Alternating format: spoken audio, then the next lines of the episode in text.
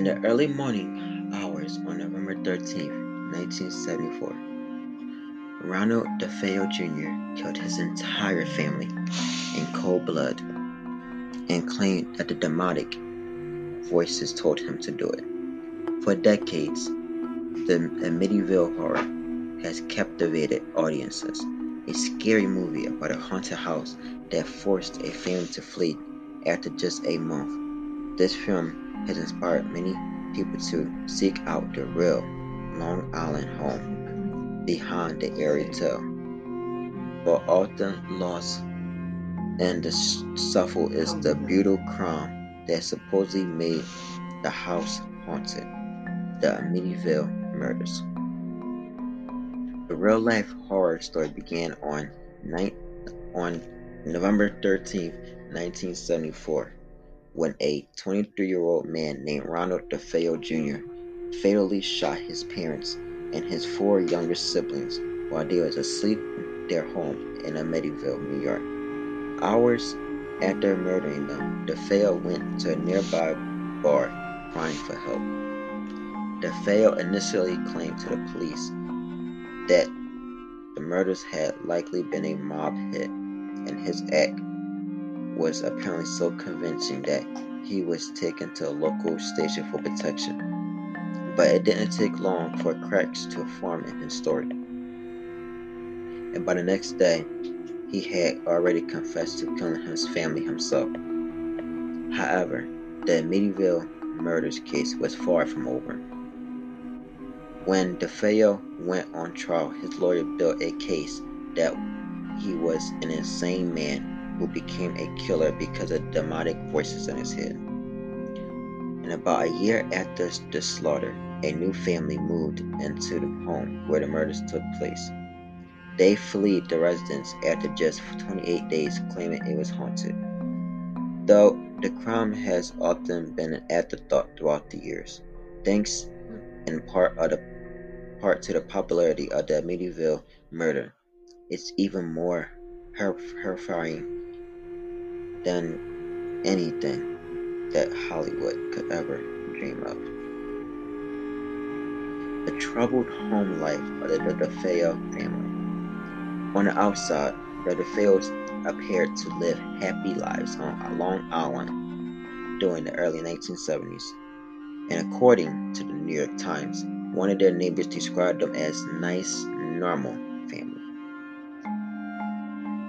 The family was comprised of Ronald DeFeo Sr. and Louise DeFeo and their five children, Ronald Jr., Dawn, Allison, Mark, and John Matthew.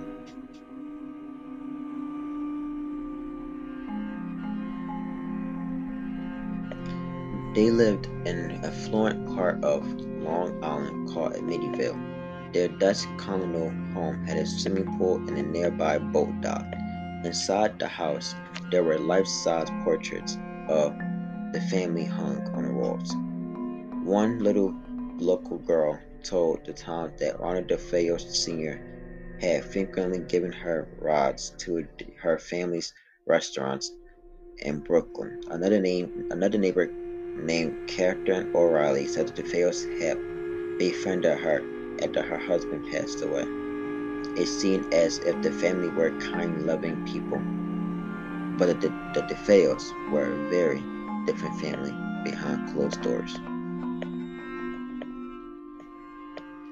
Ronald DeFeo Sr. managed an auto dealership, a job that certainly couldn't support the family's lavish lifestyle. Instead, much of their money came from Louise's father, Michael Brigante, who purchased the family's home for them, allowing them to move out of their small Brooklyn apartment. But Roger later gave his son-in-law about $50,000 to have the family portraits painted.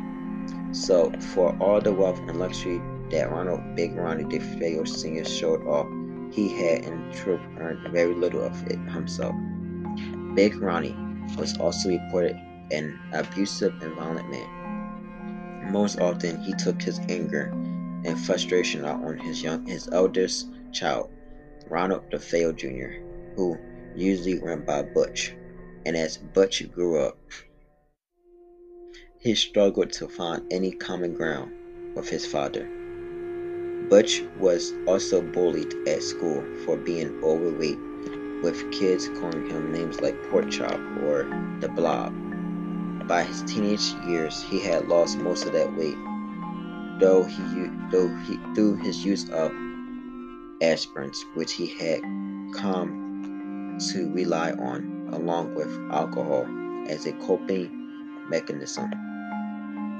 He and his father continued to fight frequently. Butch once pulled a gun on Ronald Sr., and although Butch was technically employed at his family's dealership, he rarely showed up to work and left early when he did. In general, he spent most of his time doing drugs or drinking, getting into fights and arguing with his parents. Still, no one expected that Ronald DeFeo Sr.'s troubles would lead him to commit the Amityville murders. Butch's ongoing conflict with his father came to a violent head when he fatally shot Ronald DeFeo Sr. with a 35 caliber Marlin rifle as he slept during the early hours of November 13, 1974. But of course, he didn't just kill his father. He also turned the gun on his mother, Louise DeFeo. Then 23-year-old Butch went into the bedrooms where his siblings were sleeping and murdered 18-year-old Dawn, 13-year-old Allison, 12-year-old Mark, and 9-year-old John Matthew with the same weapon. After killing his family, Butch took a shower, got dressed, and collected incriminating evidence. On his way to work, he threw the evidence, including the gun, into a storm drain, then went about his day. He ignored as to why his father hadn't showed up for work as planned and even called him. As the day went on, he decided to leave work and spent the afternoon with his friends, making sure to mention to all of them that he couldn't get in touch with his family for some reason. Then he prepared for the discovery of his family's bodies. In the early evening, Butch ran to a near bar, screaming for help. He told the patron that someone had shot his family and begged them to come back with him to his house. There, the shocked bargoers were greeted with a truly horrific scene. Each member of the DeFeo family was found lying face down in bed with fatal bullet wounds. Ronald DeFeo Sr. and Louise DeFeo had been both shot twice, and their children had been shot one time each. Police arrived at the scene and found an in, stock, in shock Ronald DeFeo Jr. waiting for them. DeFeo initially came, claimed to the authorities that he believed his family had been targeted by the mob. At first, it seemed like the cops might buy his story. They even took him to a police station for his protection. When they soon noticed details that didn't line up. For example, DeFeo maintained that he had been at work all morning and with friends all afternoon, therefore, he couldn't have killed his family. But police quickly determined that the bodies who had been shot sometime in the early morning, well before DeFeo would have gone to work. And after DeFeo mentioned a notorious mob hitman who could have killed his family, police soon found out that the hitman was out of state by the next day, Ronald DeFeo Jr. had confessed to the crime. He told the police, Once I started, I just couldn't stop. It went so fast.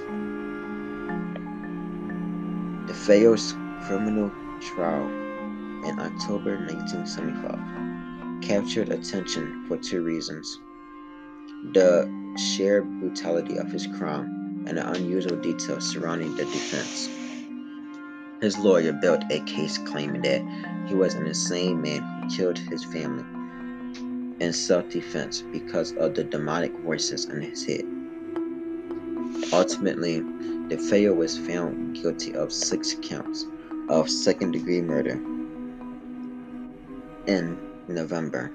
He would later be sentenced to six consecutive sentences of 25 years in prison. But the story of the Amityville murders was not over. For one thing, there were still mysteries surrounding the case.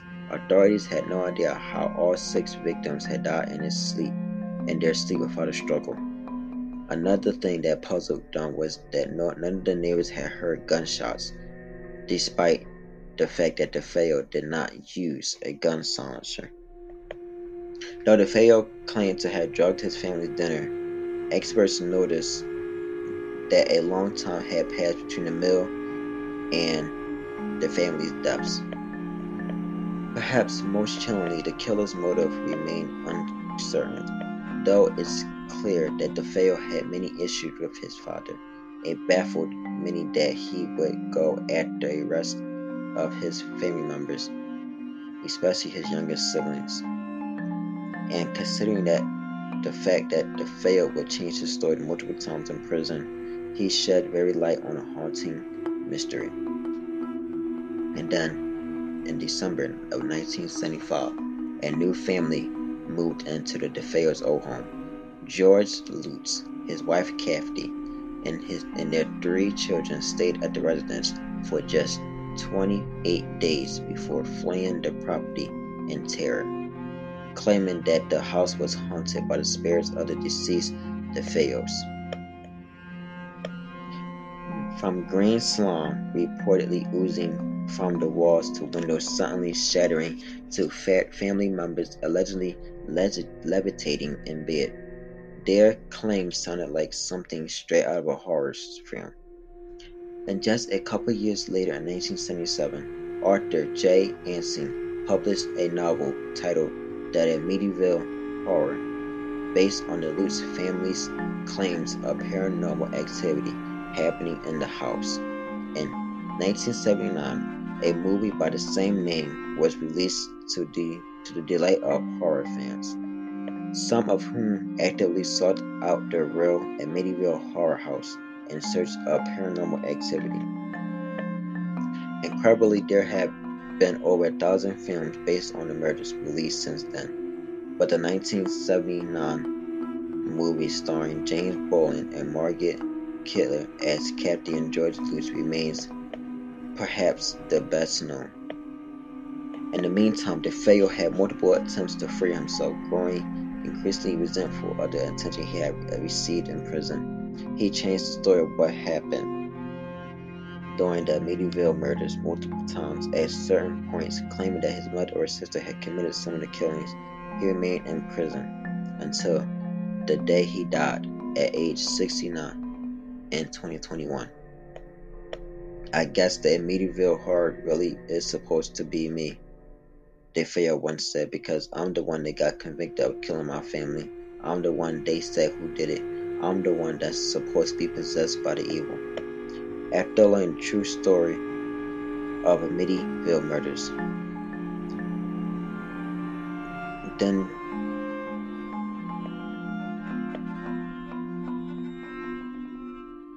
the police finally released the case of the DeFeo murders. Thank you for joining and listening to this episode of True Crime and Horror. I'm your host, Lee Lewis. Until next time.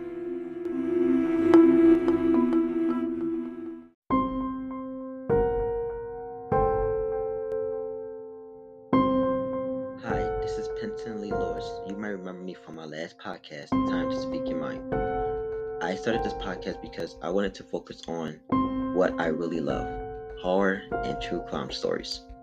I will bring you some juicy true crime story every Saturday and horror stories every Wednesday. I will cover true crime stories starting from the Murdaugh murders all the way down to murder on the Middle Beach. Can't wait to start this goosebumps, chills down the spine journey with you.